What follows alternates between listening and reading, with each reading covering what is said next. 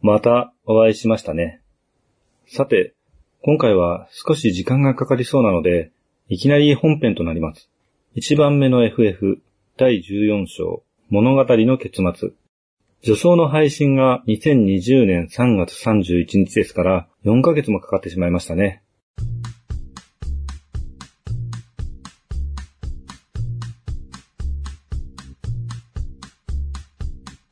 クリスタルを持った4人の若者の冒険は、これが最後となります。ところで本編を遊んでいても全然出てこないんですけど、大陸などに名前がありました。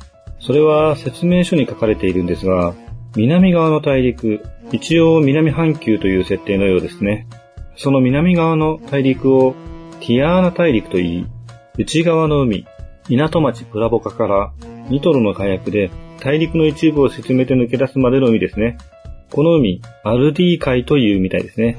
タカノメガイア、ミラージュの塔があったヤーニクルム砂漠のある大陸はバーン大陸。音楽の町や滝の裏の洞窟があった大陸はメソトレラ大陸というそうです。ヤーニクルム砂漠やリュカン砂漠のように地名が出てきている場所もありますので、設定としてはあってもおかしくないんですけどね。作りながらぶっつけで名前をつけてるわけではないと思いますので。さらに北の大陸と南の大陸の間の海はデノ海というそうですね。まあ別にどうでもいいですけどね。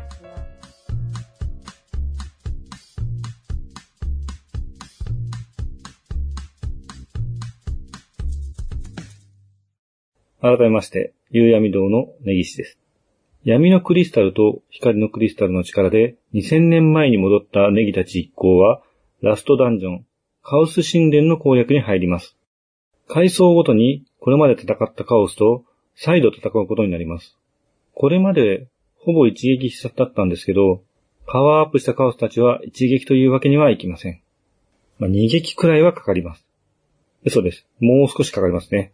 しかし最強文句集団は物ともしません。次々と打ち倒し、最終ボスのいる場所へと向かいます。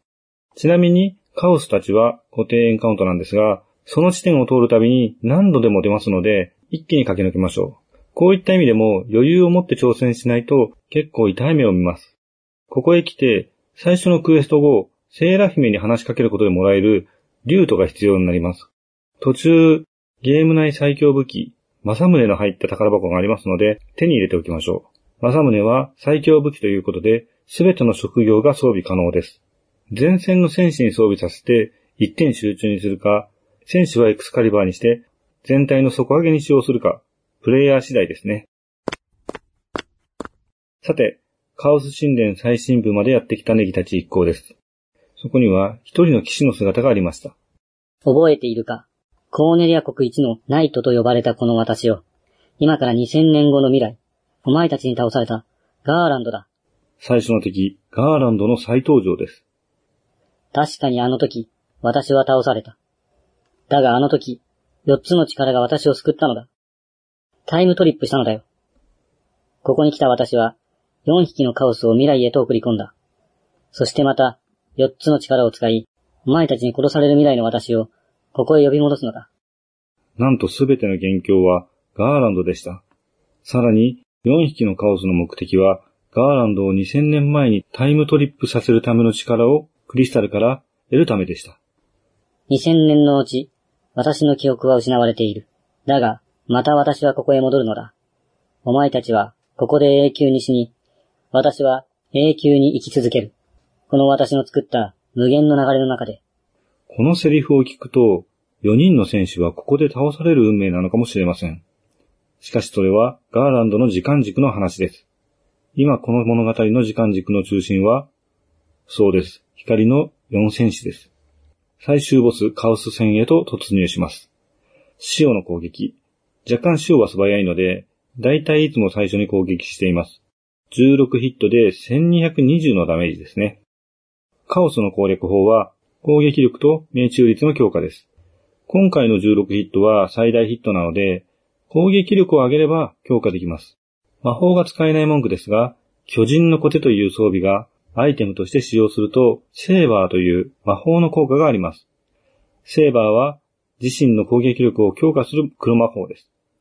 重ね書きができますが、本来黒魔同士の攻撃力をチクチク上げるだけの使えない魔法です。それでも最強文句が使えば効果てきめんとなります。まあ、カオスのヒットポイントは2万程度なので、1人1000近く与えてるってことは、7ターン目あたりで倒せます。ただカオスはダメージの大きい全体攻撃をしてきますので、アイテムでしか回復できない文句は若干不利ですね。さらに即死効果のある地震とか使ってきます。回復もしますしね。それでも、すべての攻撃が全体攻撃とかではなければ、戦うのみで倒すことは可能です。ところで、このセーバーという魔法、ファミコン版ではプログラムのミスによって効果がないようです。攻撃力の高い戦士の攻撃回数をヘイストで増やすというのが一般的な攻略方法です。それでもファミコン版はカオスのヒットポイントが2000くらいなので、全力で立ち向かえば結構簡単に倒せます。カオスを倒すとゲームは終了となり、エンディングへと入ります。時の鎖は断ち切られた。2000年の時を超えた無限の戦いは終わり、世界に平和が訪れた。再び、この世を4つの光が照らし出し、その力は風を、水を、土を、そして火を蘇らせる。2000年の時を超えて巡るガーランドの憎しみ。それは、些細な運命のすれ違いから始まったものだった。だが、そのすれ違いは、この世界を導くはずの4つの力に増幅され、4つのカオスを生み出してしまった。世には魔物がはびこり、すべては暗黒に染められた。しかし、それも終わった。戦士たちの活躍によって、すべての力は正しい方向へと向けられたのだ。4人の戦士は、再び時を越え、元の世界へと帰っていく。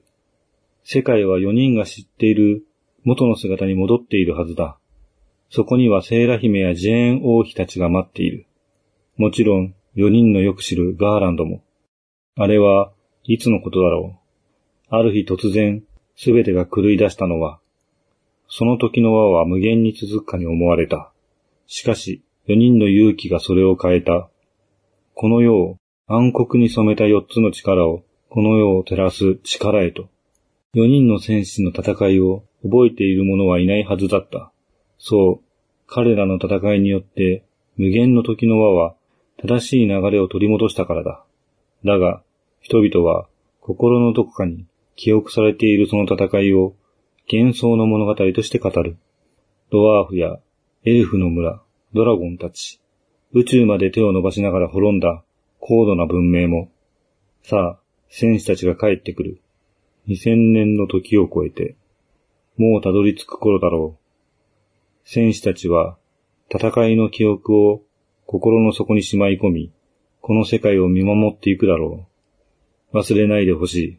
この世界が、いつも正しい方向を向くべきだということを、光の力を闇の力に変えてはならないということを、そして、真のクリスタルは、その胸の中にあるということを。そう。2000年の時を超え戦っていたのは君なのだから、すべてのものに輝きを。ということで、無事エンディングを迎えました1番目の FF。いかがだったでしょうか？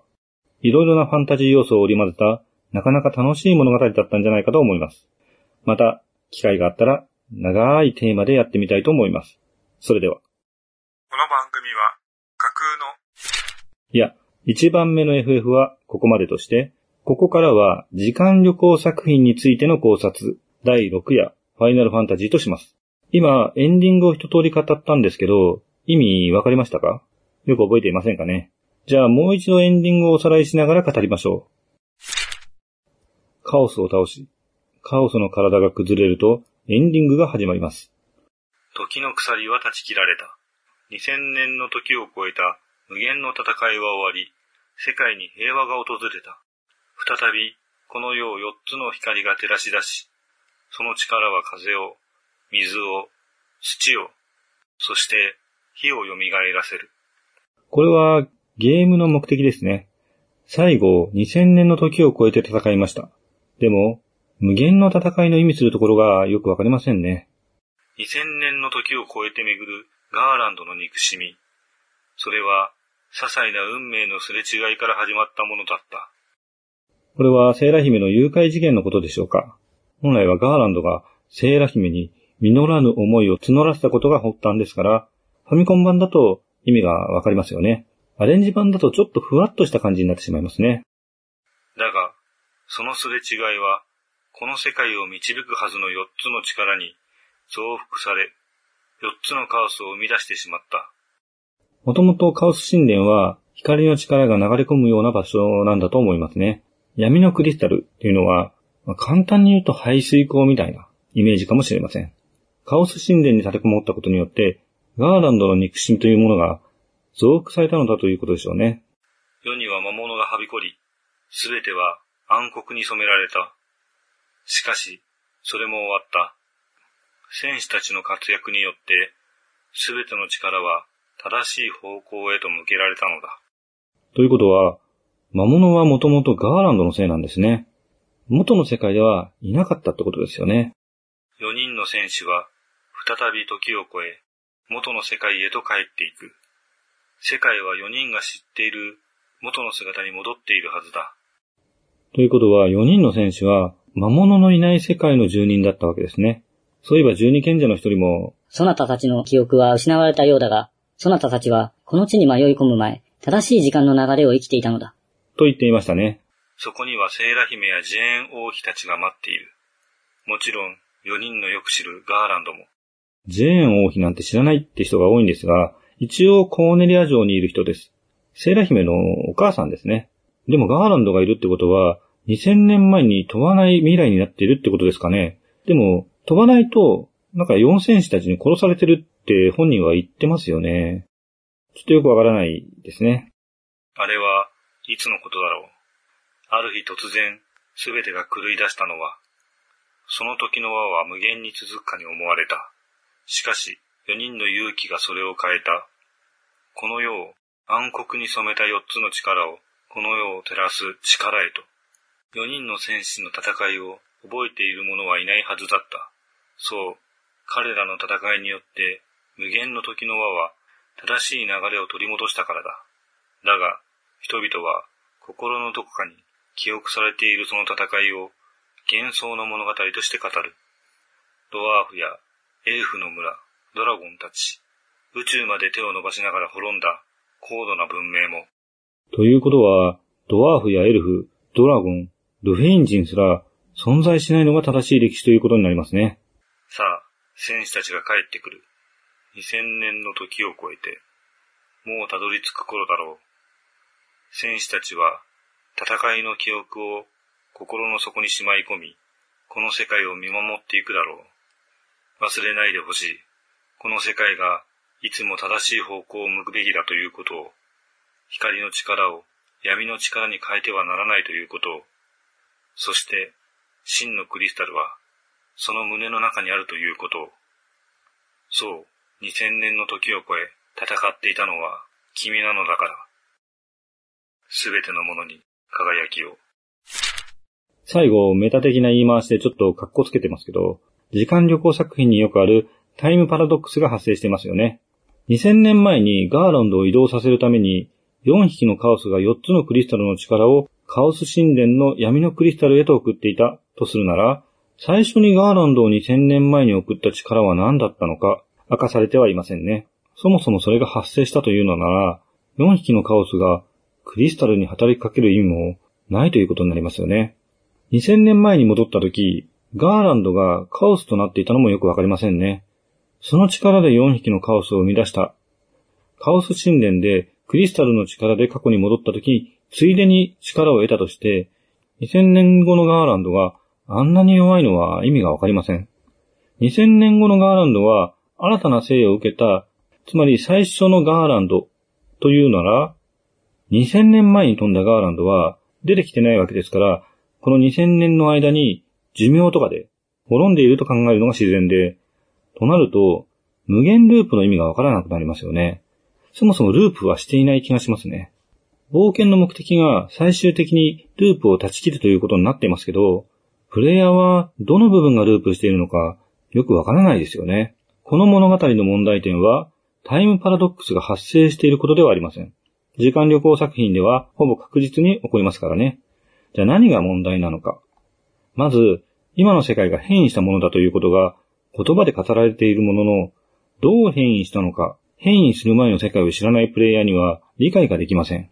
まず、普通の世界を描き、その世界が変化したという演出が必要だったと思われます。そもそも最後の仕掛けとして用意しているので、そういう演出ができないと考えたのかもしれませんが、ちょっと難しくなっちゃってますよね。それから、変異のきっかけが語られないってのも問題ですよね。ループから抜け出すということを目的とした、ループものの体をエンディングに持ってきているのに、そういう演出が最後に付け焼き場的につけられていて、腑に落ちないんですよね。完全に説明不足ですね。